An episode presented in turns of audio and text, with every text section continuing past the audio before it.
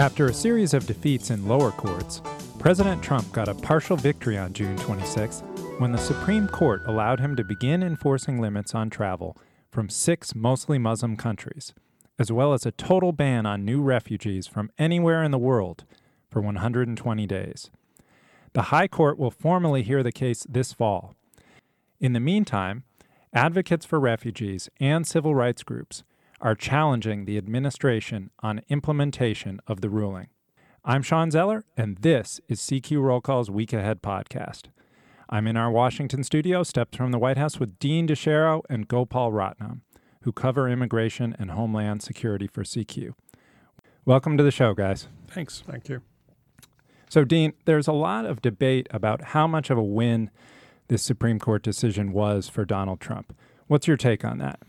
Well, he certainly considers it a win. Uh, he came out strongly um, following the ruling and said that this was a, a clear victory for national security. Um, advocates who have been against the travel ban from the beginning obviously see this differently. Uh, they believe that the court's decision to take up the case in full in October uh, will ultimately vindicate what they've been saying since the beginning, which is that this is a policy that is discriminatory against Muslims and will not make us safer. Gopal, uh, so what is the administration able to do now as a result of the Supreme Court decision? So the Supreme Court, um, when they said that the travel ban can continue in a limited fashion, um, they defined it as applicable uh, as the ban cannot be applied to people with bona fide relationships and close family ties. So now it then became the responsibility of the administration to define what close family ties were. And that's what the State Department did yesterday. And um, in defining that, the administration has now excluded several, um, you know, common sense relationships that people usually see as part of a family, including grandparents, uncles, aunts, nephews, and nieces. And in the first draft of it, the State Department even excluded fiancés.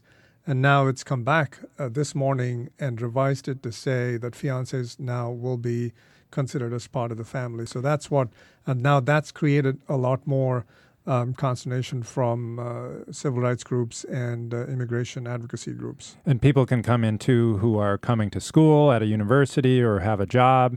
Correct. People who have visas are not, not are not included in this uh, you know this ban and restriction, and people who, like you point out who have a visa to attend a university or a school or you're here for a legitimate uh, you know job or a conference, those people are excluded from this restriction. But if you're an Iranian who wants to come over to New York City and see the Statue of Liberty just for fun, forget about it. I think so, and um, and also I think for these, like we should point out the people from these six different countries that are on this list, if they don't have any of those ties that are prescribed by the State Department, and they would be excluded from visiting as well. Dean, uh, back to you. So the Supreme Court's going to hear arguments on the case in October. What is the Trump administration doing in the interim to prepare for that? Well, the nationwide injunction against the original order, or I should say the revised order that was issued in March, uh, allowed the Homeland Security Department to go forward with certain sections, including some reports from the Homeland Security Department that we're still waiting for, and actually one that we have gotten administration has also said that it is moving forward with some of the so-called extreme vetting tactics. Uh, John Kelly, the Homeland Security Secretary, recently told a, a, Senate panel that the idea is to move forward with vetting procedures, new vetting procedures, without running afoul of the injunction, which at the time was still in place. There's nothing to do with religion or skin color or the way they live their lives but all about security for the United States and nothing else. These are countries that are either unable or unwilling to help us validate the identities and backgrounds of persons within their borders. He said that there are certain things that they are being careful about um, in terms of not approaching the injunction too closely. But we've also seen the administration take some action on visa issuances, refugee admissions, uh, sort of seeking to achieve the goals of the travel ban without truly banning anyone.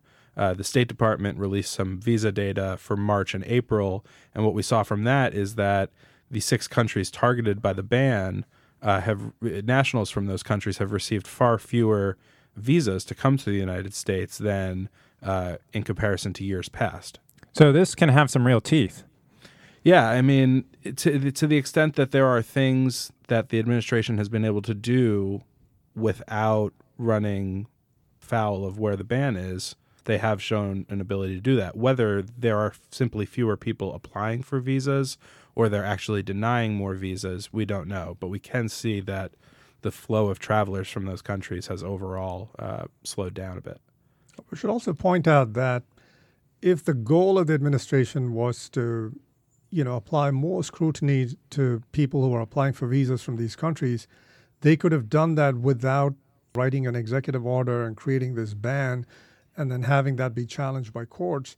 And we have to point out that the Obama administration did actually begin doing greater scrutiny of visa applicants from these countries, and the, the Trump people could have continued that same process without creating this new legal um, quagmire. Okay, let's be specific about what we're talking about here. The six countries are Libya, Syria, Iran, Somalia, Yemen, and Sudan.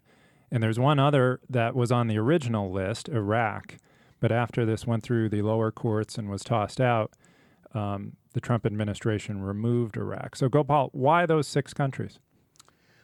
Well, these were actually the Trump administration said when they first issued the executive order in January that they took the list of these countries from a previous uh, attempt by the Obama administration to apply greater scrutiny to visitors from these countries.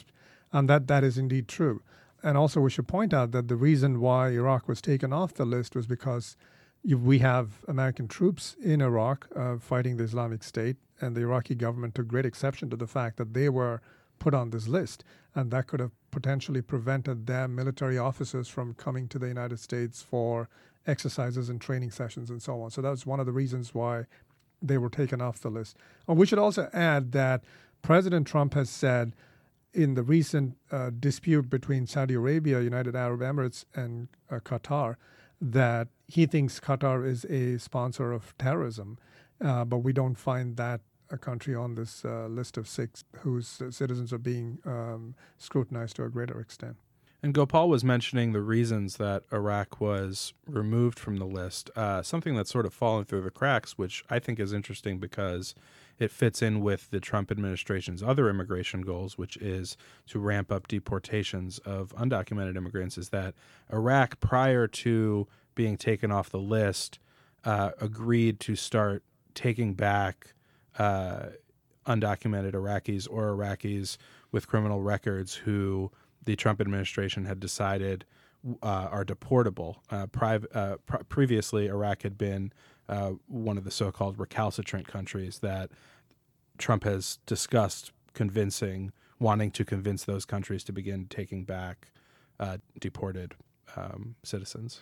And the six countries involved here have not been exporters of terrorism. So, and that is a key issue in the court, right? Um, what have the lower courts argued about, and what can we glean from that about what the Supreme Court case will re- revolve around? Well, something that was was pointed out by uh, advocates against the travel ban when it was first uh, issued is that there are countries, uh, Pakistan, Saudi Arabia, um, which have uh, you know legitimate connections to terrorism that can be established and yet they were not included uh, in the list of countries affected. And of course, Saudi Arabia and Pakistan are allies of the United States, but uh, that that disconnect has not gone uh, unnoticed by people.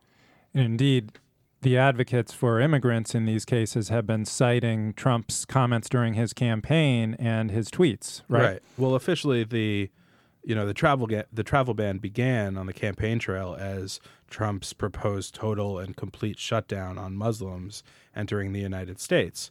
And you know, even in footnotes of court opinions here, we've seen those tweets cited, and and it's a case really where Trump's words have come back to bite him as he's tried to make this argument that this is not about religious discrimination, but about national security. Right. Trump, to win the case, has to prove to the court that this is about national security, not about religious bigotry. Right. In October, what the justices will be weighing is whether there's discrimination here. And also, we should also point out that by the time the Supreme Court takes up this case in October, the 90 days um, limit the administration wanted to um, for this travel ban, the clock would have run out on that. And so it, the whole issue of what the court takes up could become moot by that time because the 90 days is already over by that time. And in the interim, we can expect some more litigation, right? Civil rights groups, the state of Hawaii, advocates for refugees. What are they talking about? Right. Well, you know, one of the things that the ACLU, the National Immigration Law Project, uh, that they've said right out of the gate after Monday's ruling was that they're going to be watching very closely to uh, establish whether or not the Trump administration is really abiding by what the Supreme Court said. Um, you know, Omar Jadwat, who's the head of the ACLU's Immigrants' Rights Project, said right out the gate that uh, they're going to be very wary of how the Trump administration um, is interpreting this. And what we've seen is that immediately there is confusion because of what Gopal was talking about with the various family connections. How you define a how bona you define a bona fide relationship. Yeah. hmm Okay, and Gopal, on refugees, there's two groups here. We're talking about visitors, people who are coming to visit the United States or on business or to be students. And then there are refugees. What's the difference between a refugee and a visitor? Well, a visitor obviously is coming on a visa. There's a limited time they're allowed to stay in the country, uh, and then afterwards they're expected to leave the country. But unlike that, a refugee obviously arrives in the country f- looking to live here long term and are usually granted a green card or a permanent residency in the United States, which then sets the path for them to become a citizen in about five years' time. And so they that's have a key pr- difference. they have to prove something too, right? That they've been victims of political persecution. Correct. The refugee admission process has been extremely tightened in the last uh, at least two to three years, ever since the uh, Syria conflict. Um, you know, started sending out a large number of people looking for asylum around the world. Um, so people seeking refugee have to demonstrate in a series of interviews with U.S. consular officials that they, in fact, are facing persecution and have been victims of violence in their home countries before they are granted an admission to the United States.